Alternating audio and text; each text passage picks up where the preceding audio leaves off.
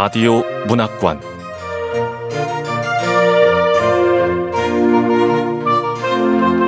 한국 단편 문학 특선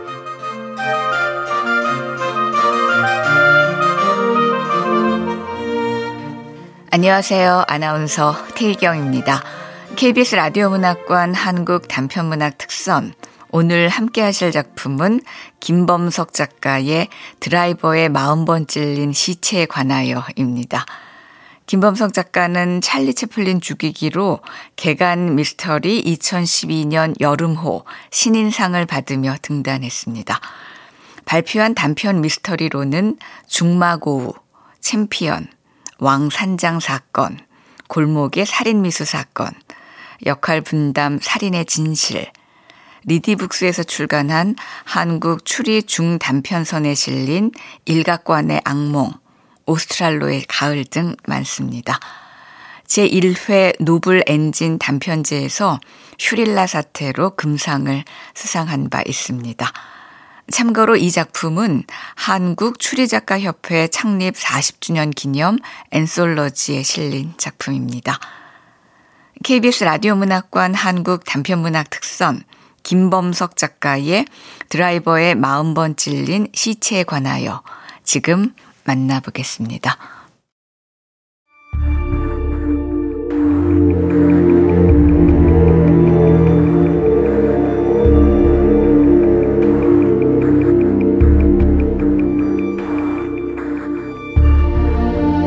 드라이버의 마음 번 찔린 시체에 관하여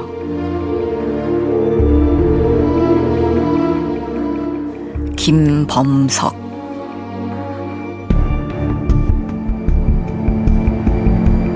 2023년 5월 7일 오후 3시.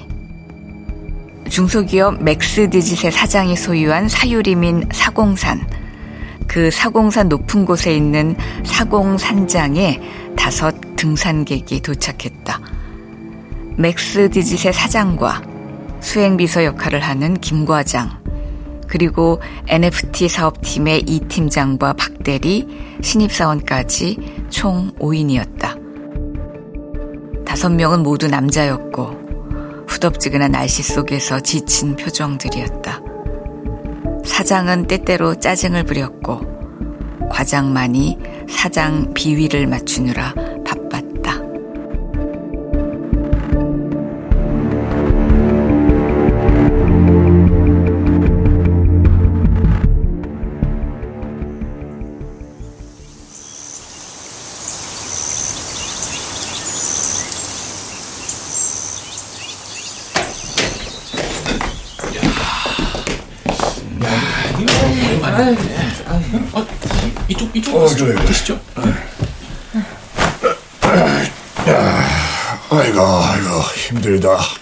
야 신입 뭐해 사장님 얼음을 갖다 드리지 않고? 음.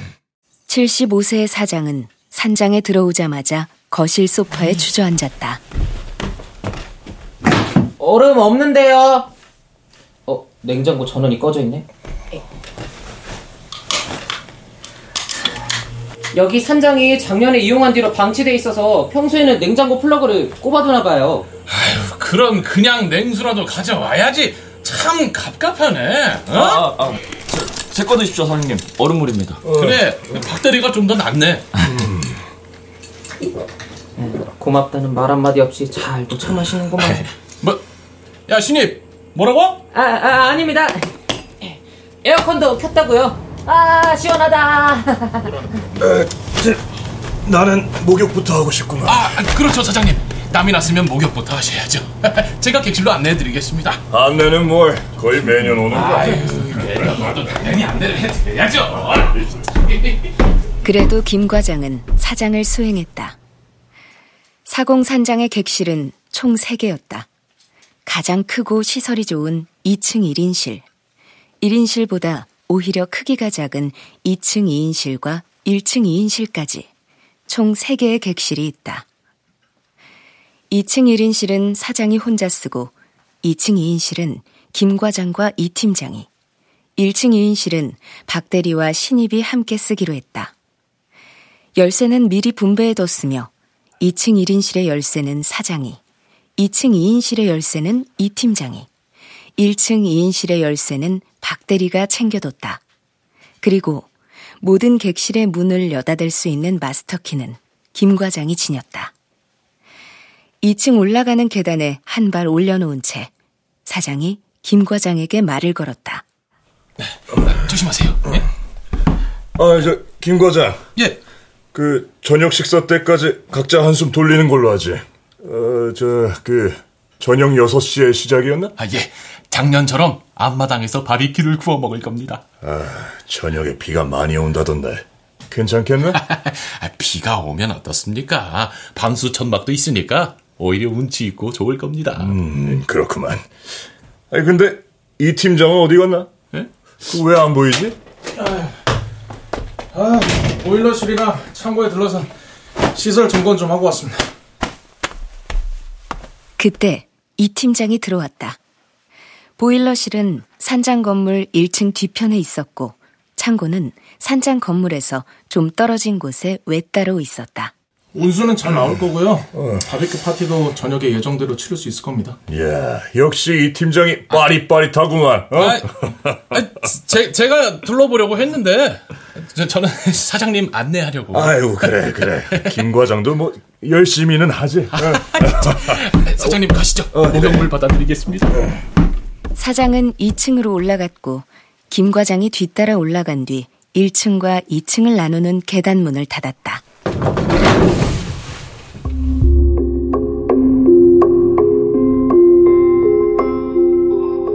소음을 차단하는 문이라 그런지 닫힌 순간 1층과 2층이 완전히 차단되는 듯 했다. 이 팀장과 박 대리, 그리고 신입은 잠시 에어컨 바람 속에서 땀을 식혔고 박 대리는 이 팀장에게 도전적으로 물었다.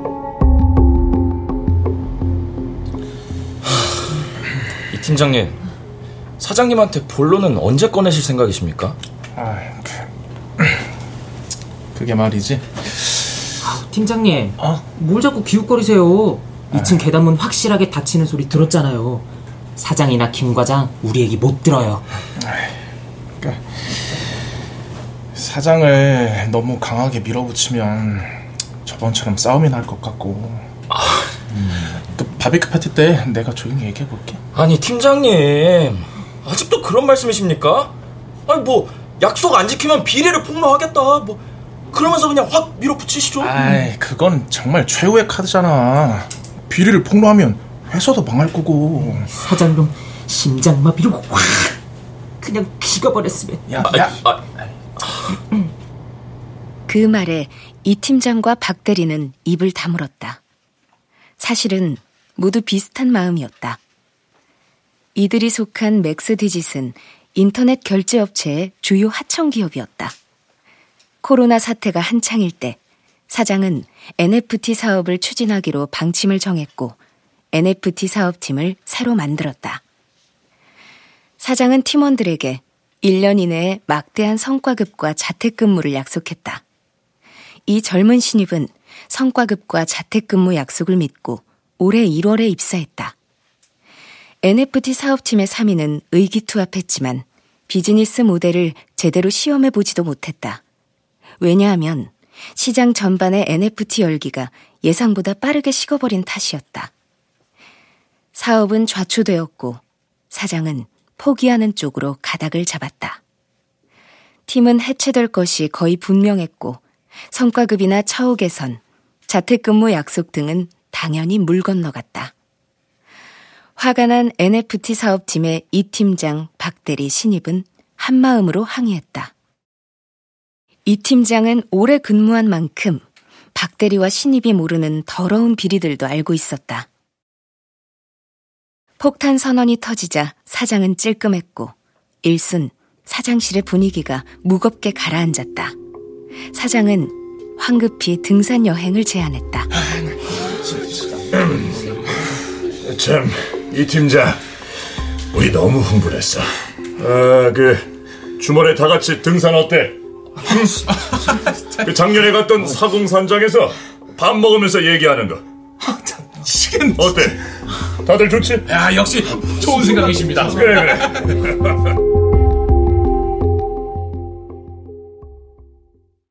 그래서 다 같이 사공산장에 오게 된 것이다. 즉, 이것은 사원 여행이 아니라 연장전인 셈이다. 산장 1층 거실에 앉은 이 팀장이 박 대리와 신입의 손을 잡으며 말했다. 두 사람 아무리 분해도 참아. 어? 내가 알아서 잘 얘기할 테니까. 아이, 팀장님. 그건 너무 저자세 아닙니까? 저희는 정말 비리를 다 폭로하고 자폭해도 상관없습니다.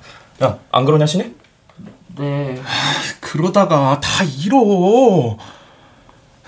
우선 각자 짐 풀고 일이나 하자. 어? 우리끼리 모여서 풍염해봐야 의미 없으니까. 네, 팀장님.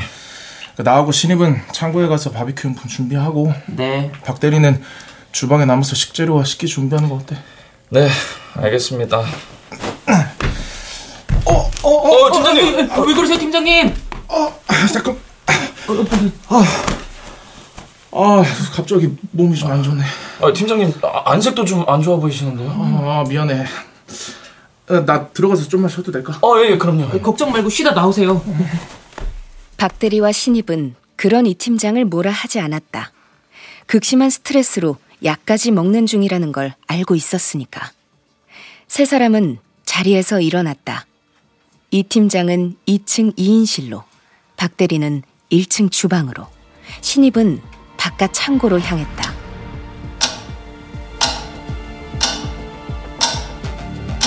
그때가 오후 3시 30분이었다.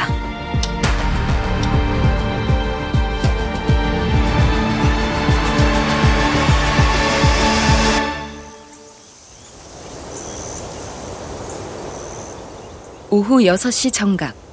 하늘에는 먹구름이 가득했고 당장이라도 비가 쏟아질 것 같았다. 어, 그 그릴 좀 찍어줘. 그래, 그릴, 그릴.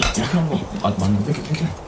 산장 앞마당에서는 바비큐 파티 준비가 한창이었다. 이 팀장 박대리 신입은 바비큐 그릴을 설치하고 연결고리가 삐그덕거리는 천막을 신중하게 설치했다. 잠시 뒤, 김 과장이 등산로 방향에서 모습을 드러냈다. 물이 가득 찬 페인트통을 든 채 땀을 뻘뻘 흘리며 올라오는 중이었다. 김 과장님 어디 다녀오셨습니까? 아우, 무거워.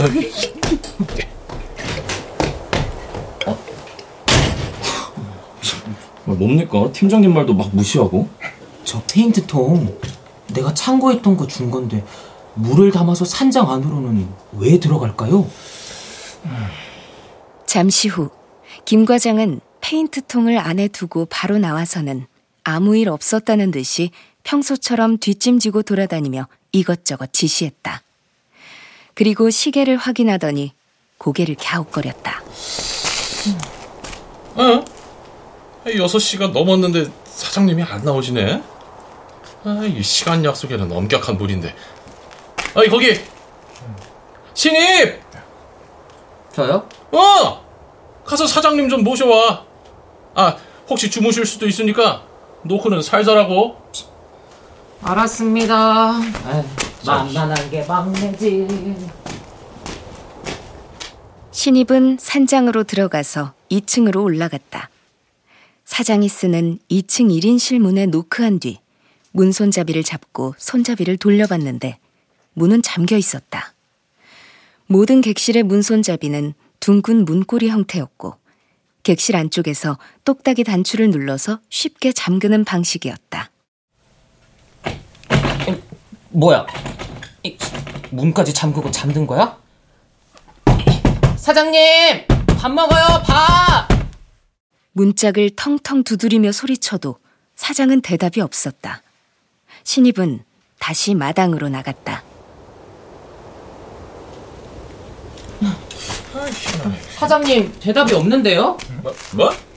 대, 대답이 없어? 네. 아무리 깊이 잠들었어도 문을 두드리면 일어날 텐데. 어, 뭐, 뭔 일 있는 거 아니에요? 잠귀가 어두울 수도? 아, 아닌가? 그러자 마당에서 바비큐를 준비하던 이들 모두가 서로를 걱정스럽게 쳐다봤다. 순간 불길한 느낌을 공유한 것이다. 그들은 모두 2층으로 올라갔고 김 과장은 마스터키로 2층 1인실의 문을 열었다.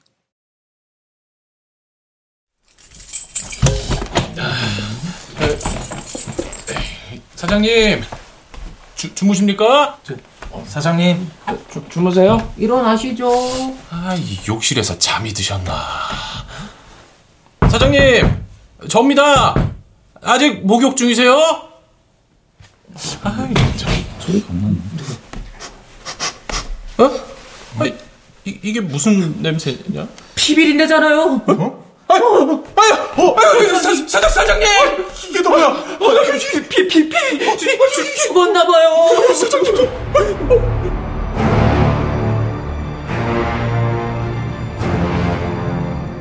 사장은 죽어 있었다. 시체는 목욕물 빠진 빈 욕조 안에 등을 기대고 반쯤 누운 자세로 있었고 상반신에는 총 40개의 작은 구멍들이 뚫려 있었다. 욕조 곳곳에 피가 튀어 있었는데 의외로 욕조 바깥까지는 피가 그리 튀지 않았다. 저것 좀 봐요. 드라이버가 저 몸체만 꽂혀 있어 저거. 흉기가 시체에 꽂혀 있었다. 끄트머리만 보였는데 그것은 드라이버의 금속 몸체였다. 단 손잡이 부분은 어디로 갔는지 알 수 없이 금속 몸체부만 가슴에 깊이 꽂혀 있었다. 아, 빨리 신고부터 할게요 어떻게 이런 일이 이게?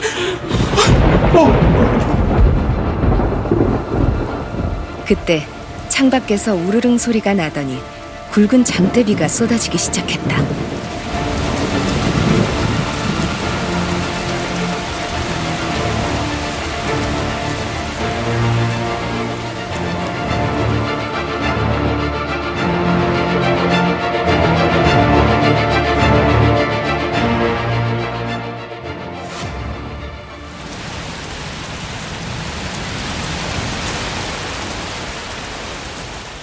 네 명은 현장을 그대로 내버려 둔 뒤 1층 거실로 내려왔다.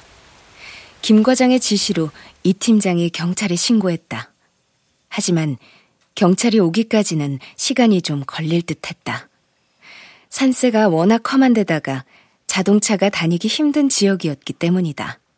게다가 폭우가 쏟아지기 시작했으니 더 시간이 걸릴 것이다.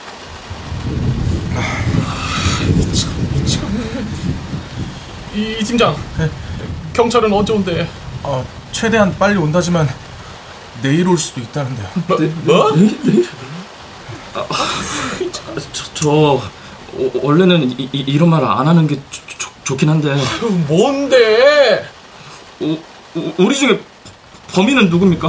범인이 누군지를 어떻게 알아 경찰이 와야 알지 아, 제 말이 그겁니다. 경찰이 올 때까지 범인을 어디든 뭐 가, 가둬놓거나 해야 하지 않습니까? 뭐?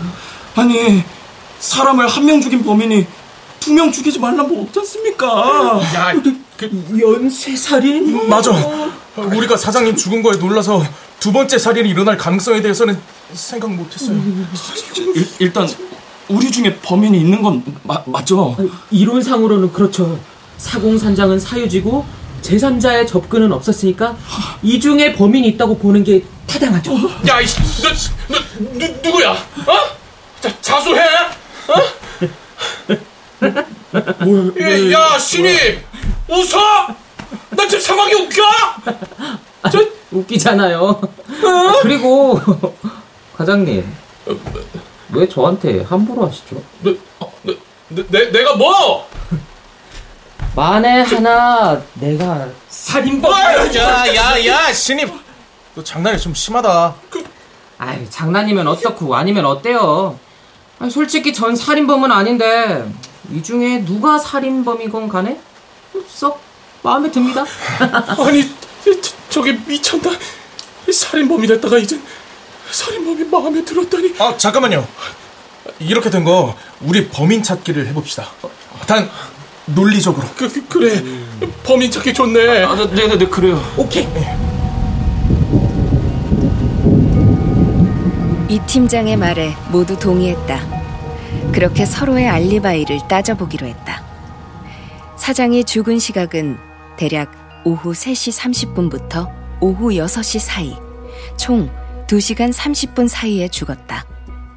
사장과 김 과장이 2층 계단을 올라가는 뒷모습이 보인 게 오후 3시 30분 되기 몇 분 전이었고, 생존자 4명이 다 같이 마당에 모인 게 오후 6시다. 대화의 주도권은 이 팀장이 잡았다.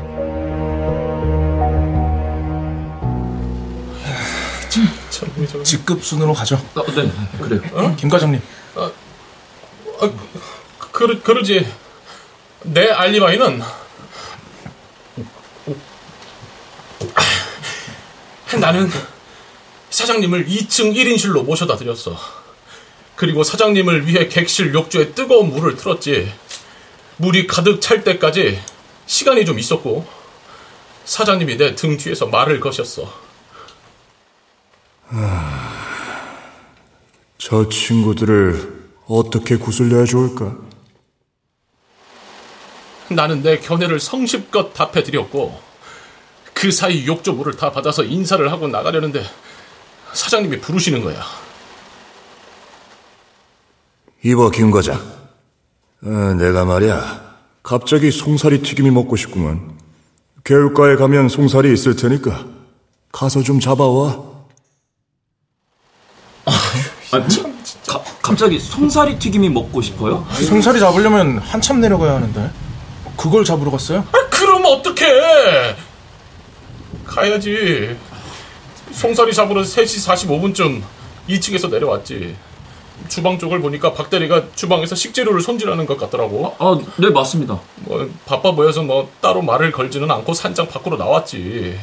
그리고 혼자 담배를 느긋하게 몇 대 태운 뒤에 창고로 갔어. 뭐 그때 시각이 오후 4시 정각이었을 거야. 창고에선 저 저놈의 신입이 뭔가를 수리를 하고 있더라고. 나는 송사리 잡게 빈통 아무거나 하나 달라고 했지.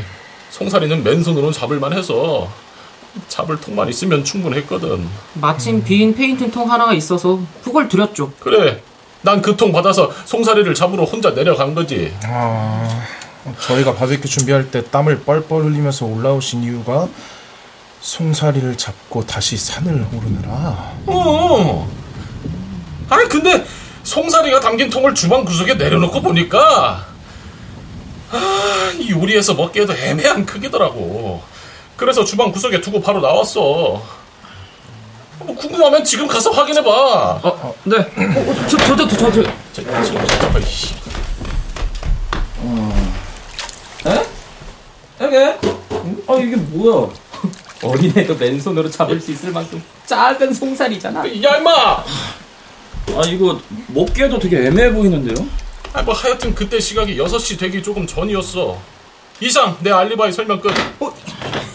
아이, 과장님! 이게 왜- 혹시 사장님이 말도 안 되는 신부를 막 시키고 몸종 부리듯 해서 죽이고 싶었던 거 아니에요? 야! 내가 사장을 왜 죽여! 내 친김에 나한테는 살인 동기가 없다는 것도 말하고 싶구만. 나는 이미 사장님 편에 서서 너희들 셋과 싸웠어. 왜냐? 난 사장님 편이니까. 좀 더 적나라하게 말해볼까? 부끄럽지만 나는 능력보다 연줄로 들어온 몸이야. 과장 직함을 달고 있지만 난 옛날부터 사장님 비위 맞춰드리는 게 주요 업무인 수행 비서라고. 사장님이 갑자기 돌아가시면 내 위치가 가장 불안해져. 왜냐? 난 비서 노릇 말고는 할 줄 아는 게 없으니까. 그러니까 난 그분을 죽일 이유가 없어. 난 범인이 아니야. 이상 끝. 힘들이 진짜. 직급 순으로 하면 제 차례군요. 아니야 잠깐. 저, 저 싸가지 없는 신임 먼저 시켜보자고. 하라면 못할 줄 알고. 저 저거 봐 저. 씨. 오후 3시 30분쯤 거실에 있던 우리 셋은 각자 움직였습니다. 음. 이 팀장님께서 역할 분담을 지시해 주셨죠. 이 팀장님은 컨디션 난조로 2층으로 쉬러 올라가셨고 박 대리님은 주방에서 식재료 손질하고 저는 창고에 가서 바비큐 용품 준비를 하기로 했습니다. 음, 맞아. 맞아, 그랬어. 창고에 가서 바비큐 용품을 살펴보는데 와 작년에 바비큐 한 사람들 양심 불량이야. 저, 저, 저 자식. 글쎄 정리도 안 하고 창고에 그냥 막 쑤셔박아 놨더라고요. 그냥 두면 저녁 못 먹겠다 싶어서 계속 일만 했어요. 오지게. 어우, 너무 힘들었어. 아이씨. 말하는 뻔세 줄거든. 오후 4시쯤에 김 과장님이 와서 빈 페이트통 드렸고 그 뒤에 바비큐 그릴 씌는데 아 이게 또 그냥은 안 되더라고요. 그래서 세제랑 수세미 가지로 주방으로 가니까 거실 소파에 박 대리님이 누워 계시더라고요. 어, 어, 어, 어, 그랬지. 나는 내 일 다 하고 잠깐 쉬고 있었어. 네. 그때가 4시 30분쯤 됐을 거예요. 박 대리님은 소파에 누운 채 저한테 도움이 필요하냐고 물으셨고 저는 제가 알아서 하겠다고 답한 뒤 나왔습니다. 그리고 그릴 씻고 조명 미리 연결해 보고 간이 의자 닫고 5시 45분까지 완전 뺑이 쳤죠 뭐. 그 다음은 다들 아시는 대로 이 팀장님과 박 대리님이 마당으로 오셔서 바비큐 파티 준비한 겁니다. 음, 어이 신입. 네. 그 군데군데 알리바이가 없는 부분이 많구만. 뭐라고요? 어, 어디가 없어요? 4시에 나하고 한 번, 4시 30분에 박대리하고 한 번 마주쳤지만 나머지 시간은 다 혼자였잖아. 하, 김 과장님이 꼭 저를 범인 만들고 싶은가 본데 저는 어차피 살인이 불가능합니다. 왜? 저한테는 2층 1인실 열쇠가 없으니까요. 문이야 따면 되지. 뭘로요? 가령 어? 뭐 창고에 널브러져 있던 클립 따위로? 무슨 스파이 영화도 아니고 이젠 아무 말이나 막 던지시네. 내가 클립으로 자물쇠 딸 줄 안다는 증거 있어요? 야! 네. 그리고 결정적인 흉기인 드라이버와 가장 가까이에 있던 건 신입 너였어. 그리고 그거 아냐? 드라이버는 이 산장에 딱 하나뿐이었고 창고에 보관 중이었어. 어, 그건 김 과장님 말이 맞아요. 네, 자- 작년에 신입은 없어서 모르겠지만 이 산장엔 드라이버가 하나야. 김 과장의 말에 이 팀장과 박 대리가 고개를 끄덕였다. 작년 바비큐 파티 때 간이 천막이 고장난 적이 있다.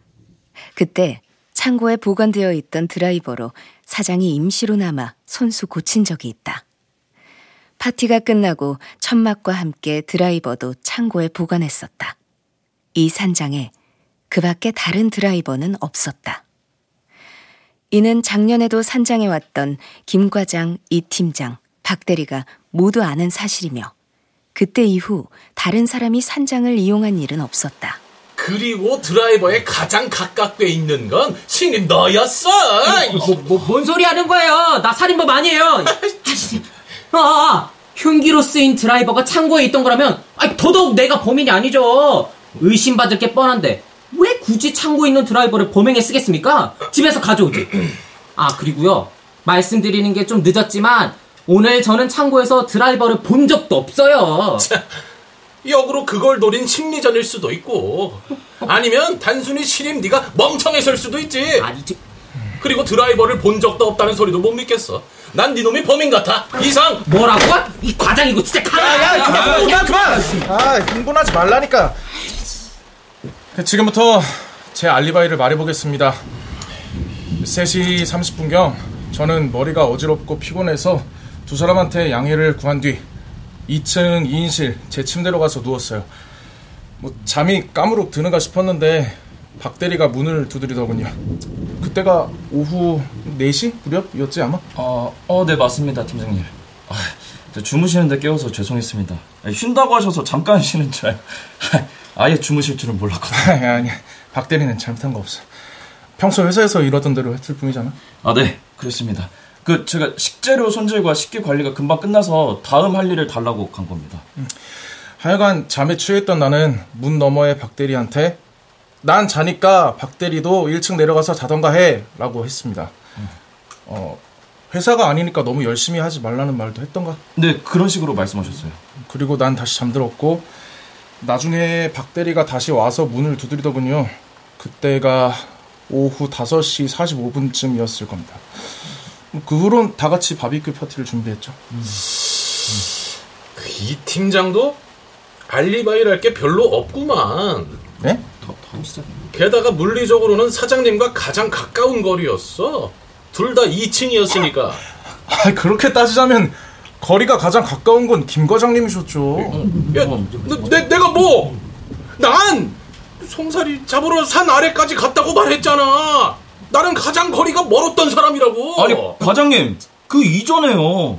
사장님 객실 욕조에 물 받으면서 뭐 이런 저런 대화를 많이 나누셨다고 하셨지 않습니까? 맞아요. 그 주장이 거짓이라면 응. 그때 야. 이미 사장님을 살해했던 거라면 에이, 이 팀장이 이- 이렇게 내 뒤통수를 치네. 어? 가능성을 말씀드린 겁니다. 무엇보다 저에게는 2층 1인실에 열쇠가 없어요. 사장님을 살해하러 들어갈 수가 없었다고요.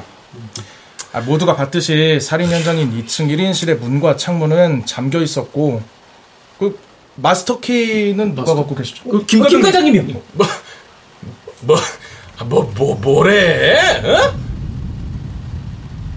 김 과장은 발칵 화를 내진 못했는데 이 팀장이 지적한 사실 때문이다.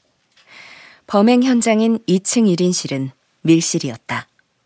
그곳의 열쇠는 밀실 안에서 발견되었고 모든 문을 여는 마스터키는 김 과장 한 사람이 가지고 있었다. 이 부분에 집중한다면 김 과장이 가장 범인으로 몰리기 좋은 위치였기에 김 과장은 화를 참고 말소를 줄였다. 마지막 차례인 박 대리가 입을 열었다. 어, 저는 다른 분들과 겹치는 부분이 많습니다. 그 3시 30분부터 쭉 주방에서 일했고 3시 45분쯤에 김 과장님이 2층에서 내려오다 제가 일하는 거 봤다 그러셨죠? 그리고 4시쯤에 2층으로 올라가서 이 팀장님이 쉬고 계신 2층 2인실 문을 노크했습니다. 맞아. 내가 박대리도 좀 쉬라고 했었지? 네, 그래서 1층 소파에 누워 있었고 4시 30분쯤 신입이 청소용 세제와 수세미 찾으러 주방에 와서 뭐 도와줄 거 있냐고 하니까 제가 알아서 하겠다고 했죠. 네, 네. 그래서 잠깐 눈 붙였다가 시계를 보니까 5시 45분 직전이라 황급히 일어나서 2층 2인실에 계신 팀장님 깨우고 바로 앞마당에 나가서 바비큐 준비를 한 겁니다. 그래, 뭐, 모두의 증언과 일치하는구만. 그럼 누가 범인일까요? 저기 현장을 다시 살펴보면 어떨까요? 그래요. 현장 안에 답이 있을 겁니다.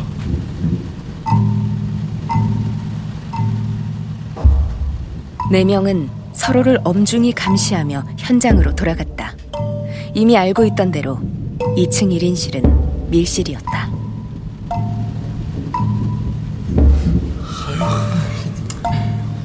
발견 당시 객실 문은 틀림없이 잠겨 있었고 2층 1인실 열쇠는 사장님 바지 주머니 속에서 발견됐어. 창문이나 창틀에는 빈틈이 없어요. 바깥은 까마득한 낭떠러져. 범인이 창문으로 침입했을 가능성은 없습니다. 아우, 어, 근데 범인은 왜 이렇게 많이 찌른 걸까요? 마흔 번이나 찌른 건 좀 지나친 것 같은데. 아니, 서너 번 찔렀다면 손잡이가 뽑혀나갈 일도 없었을 거잖아요. 저는 그것보다 마흔 번이나 찌른 것 치고는 피가 의외로 튀지 않았어요. 어, 맞아. 그렇네. 산 사람을 40회나 찔러 죽였다면 화장실 전체가 뭐 벽이고 바닥이고 할것 없이 피투성이가 되어야 하는데 의외로 욕조만 지저분하고 나머진 깨끗하잖아. 그, 스, 설마 다른 곳에서 죽이고 옮긴 걸까? 아우, 아니요, 김 과장님. 그건 아닐 겁니다.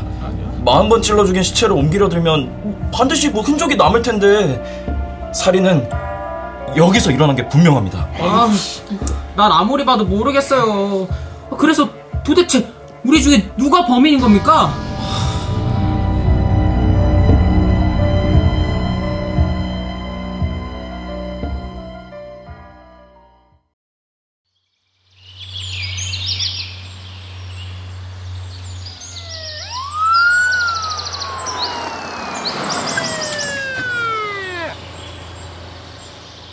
다음 날 아침, 산장에 형사들과 과학수사팀이 도착했다. 그들은 각 증언을 듣고 현장을 살폈고 흉기로 추정되는 드라이버와 시체를 살폈다. 인근을 집요하게 수색한 결과 2층 창밖 낭떠러지 아래에서 버려진 드라이버 손잡이도 발견했다.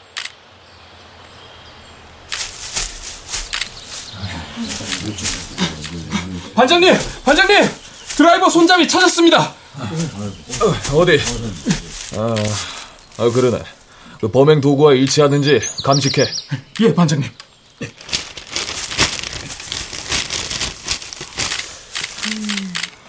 고 교수님, 네. 예, 아무래도 범인이 범행을 마치고 저 2층 1인실 창문 너머로 던진 거겠죠? 예, 어, 손잡이는 빗물에 유실될 뻔했는데 튀어나온 소나무 뿌리에 걸려서 남아 있었던 것 같습니다. 2층 창밖에서 발견된 드라이버 손잡이와 시신에 박혀 있던 드라이버 몸체는 현장에서 정밀 감식에 들어갔고 그 결과 창고에 보관 중이었던 드라이버였음이 밝혀졌다. 내부의 소행이 확실해졌기에 형사들은 기존 증언을 취합하고 추론한 끝에 범인을 지목할 수 있었다.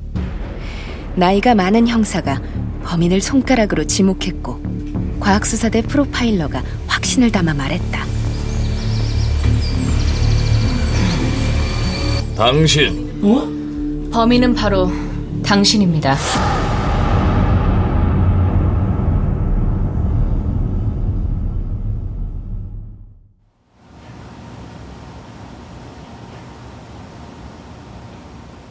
이제 다 털어놓으시죠. 어떻게 하셨어요? 난 알리바이도 완벽한데.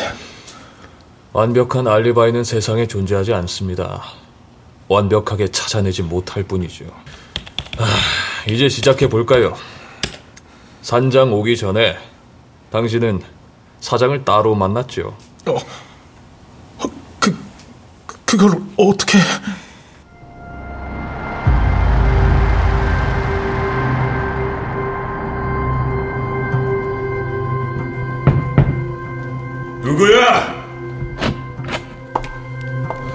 사장님, 접니다. 왜 또? 주말에 등산 가서 얘기하기로 했잖아. 제가 사장님 수법 한두 번 당했습니까? 이번에도 밥 한 번 먹으면서 대충 넘어가려고 하는 거 다 압니다. 아니, 밥도 먹고 얘기를 하다 보면 이것 봐, 또 이런 식이야! 제가 회사 비리 폭로하겠다는 거 그냥 하는 말 아닙니다. 이 팀장 왜 또 이래? 그럼 회사 망해. 그러니까 그러니까 사장님은 끝까지 혼자만 살고 우리 팀은 뭐 다 죽으란 건 아니요 그럴 수 없습니다. 아 그래서 뭐 어쩌라고? 마지막 기회를 드리겠습니다. 마지막 기회? 박 대리와 신입까지 다 같이 얘기를 하면 이번에 사장님 험한 꼴 당할 겁니다. 그들의 분노는 사장님도 아시죠? 뭐 젊은 사람들이 욱해서 다 같이 얘기하기 전에 사장님과 저 단 둘이 얘기할 수 있는 시간을 만드세요. 무슨 핑계를 대든 그 찰거머리처럼 따라다니는 김 과장님도 멀리 보내고 사장님하고 저, 저 단둘이 얘기할 수 있는 시간 만드는 건 그게 사장님이 할 수 있는 마지막 방법입니다.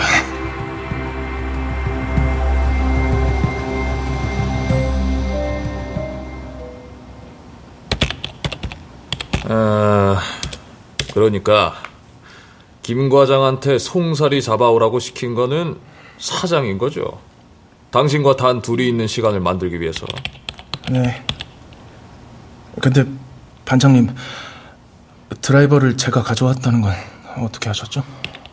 당신은 산장에 도착해서 가장 먼저 보일러실과 창고 내부부터 살펴봤죠. 팀장으로서 단순히 시설물을 점검하기만 한 것이 아니라 흉기를 물색한 거죠. 그때 은닉하기 편리한 흉기인 드라이버를 창고에서 챙겨둔 겁니다. 아, 네, 맞습니다.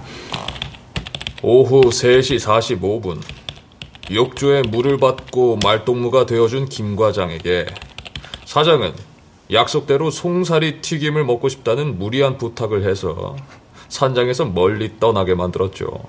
네. 그런 뒤 사장은 목욕을 나중으로 미루고 목욕물을 그대로 둔 채 옷을 입고 열쇠를 챙겨 당신이 있는 2층 2인실로 왔습니다. 2층과 1층은 계단문이 막고 있어서 사장은 타인에게 모습을 보이지 않고 당신을 찾아갈 수 있었고요. 에, 2층 2인실 안에 사장과 단둘이 방 안에 있게 되자 당신은 그동안 쌓였던 분노와 서운함을 표현한 거예요. 맞죠? 뭐라고 했습니까? 근데 내가 사장님한테 얼마나 사정을 했는데.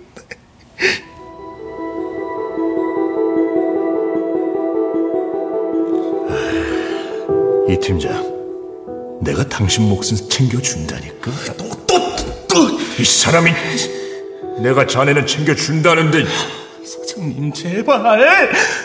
지금까지 제 얘기를 어떻게 들으셨어요? 사장님이 우리 팀원한테 했던 그 약속 지켜달라고요. 그러면 그 엄청난 비리 폭로 안 하겠다고 했잖아요. 답답한 사람. 왜 다 같이 죽으려 하나? 자넨 살아야지.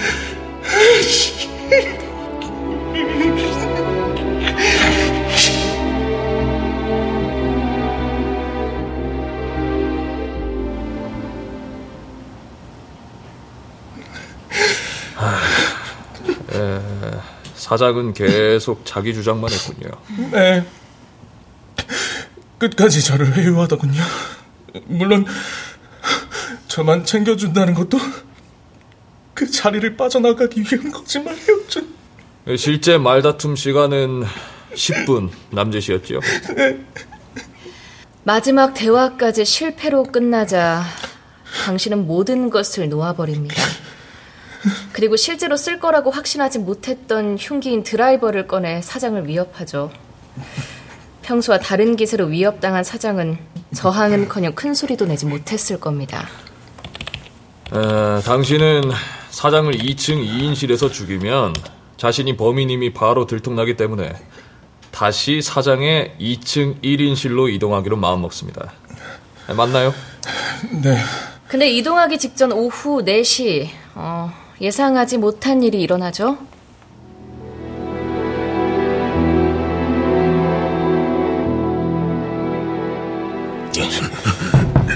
이 팀장님, 접니다, 박대리. 저 재료 손질 다 했습니다. 또 뭐 할까요? 소리 지르면 드라이버로 뛸 거야. 팀장님. 아, 박대리! 아, 나 좀 잘 테니까 박대리도 1층 내려가서 자던가 해. 어, 회사 아니니까 너무 열심히 하지 마. 네, 알겠습니다, 이 팀장님.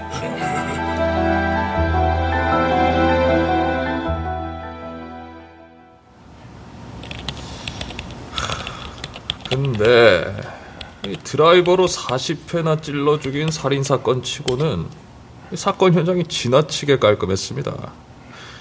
예, 아무리 75세 노인이라고 해도 반항을 했을 텐데 혈흔이 튄 자국도 없었고 이 부분은 프로파일러 권 교수님이 집중 조사를 하셨죠.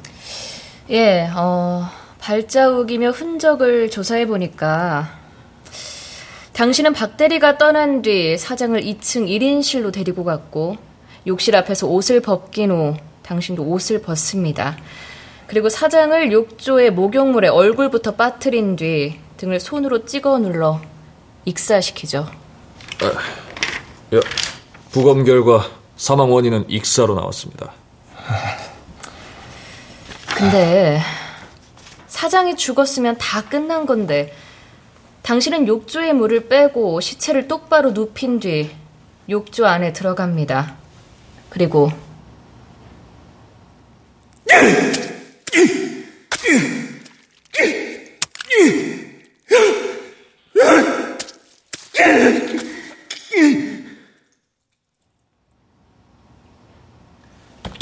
부검 결과 사장의 상반신에는 무려 40회나 드라이버에 찔린 좌상이 남아 있었습니다. 당신은 왜 도대체 왜 이미 죽은 시신을 그렇게까지 훼손했을까?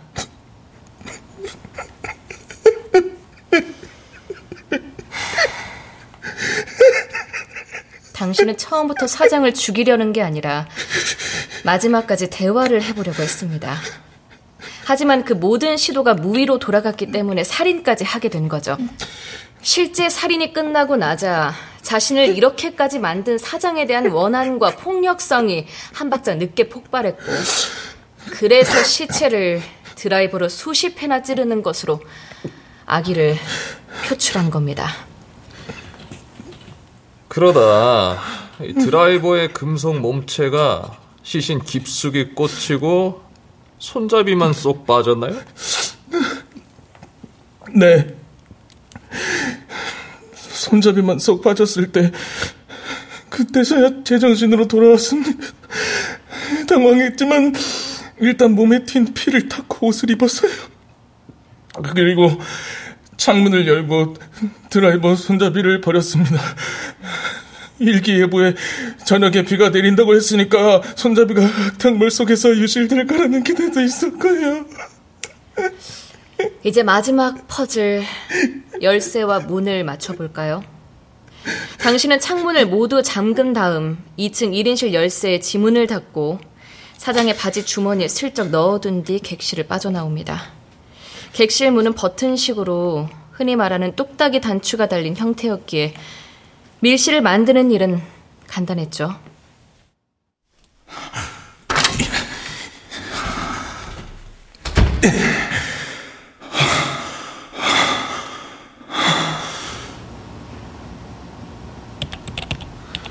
지문이 안 남도록 주의하면서 문의 잠금 버튼을 미리 누르고 밖으로 나온 뒤에 문을 닫아서 그대로 문이 잠기게 한 거군요. 맞나요? 네. 그런 후 당신은 다시 2층 2인실로 돌아와서 마음을 진정시키고 침대에 누워 휴식을 합니다. 그리고 박 대리가 5시 45분경에 깨우러 와서 박 대리와 함께 행동한 거죠. 처음부터 죽일 생각은 아니었어요. 그건 확실해요. 이것이 살인 사건의 진상이다. 나이 많은 담당 형사와 프로파일러는 모든 죄를 자백한 이 팀장에게 차례로 물었다. 아, 뭐 좌절감, 원한, 분노가 쌓인 게 폭발해서 사장을 죽였다는 부분은 이해했어요. 그럴 수 있다고 칩시다. 내가 궁금한 건 왜 굳이 깔끔하게 익사체로 만든 이후에 찔렀느냐 이겁니다. 아니 뭐 순수한 화풀이였다면 처음부터 수십 번 찔러 죽였을 거 아닌가요?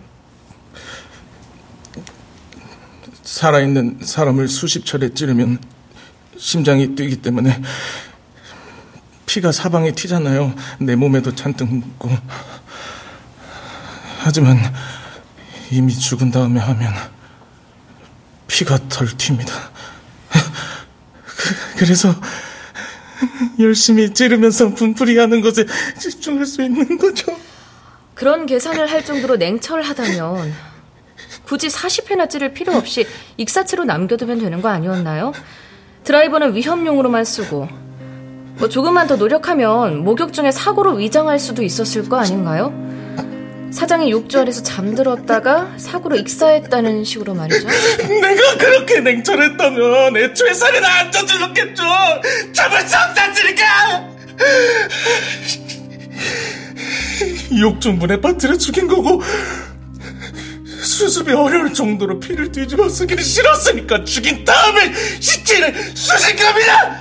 쑤시다 보니까 드라이버 손잡이가 빠져서 당황했고 그래서 손잡이를 창밖 낭떠러지에 버리고 객실을 밀실로 만든 뒤에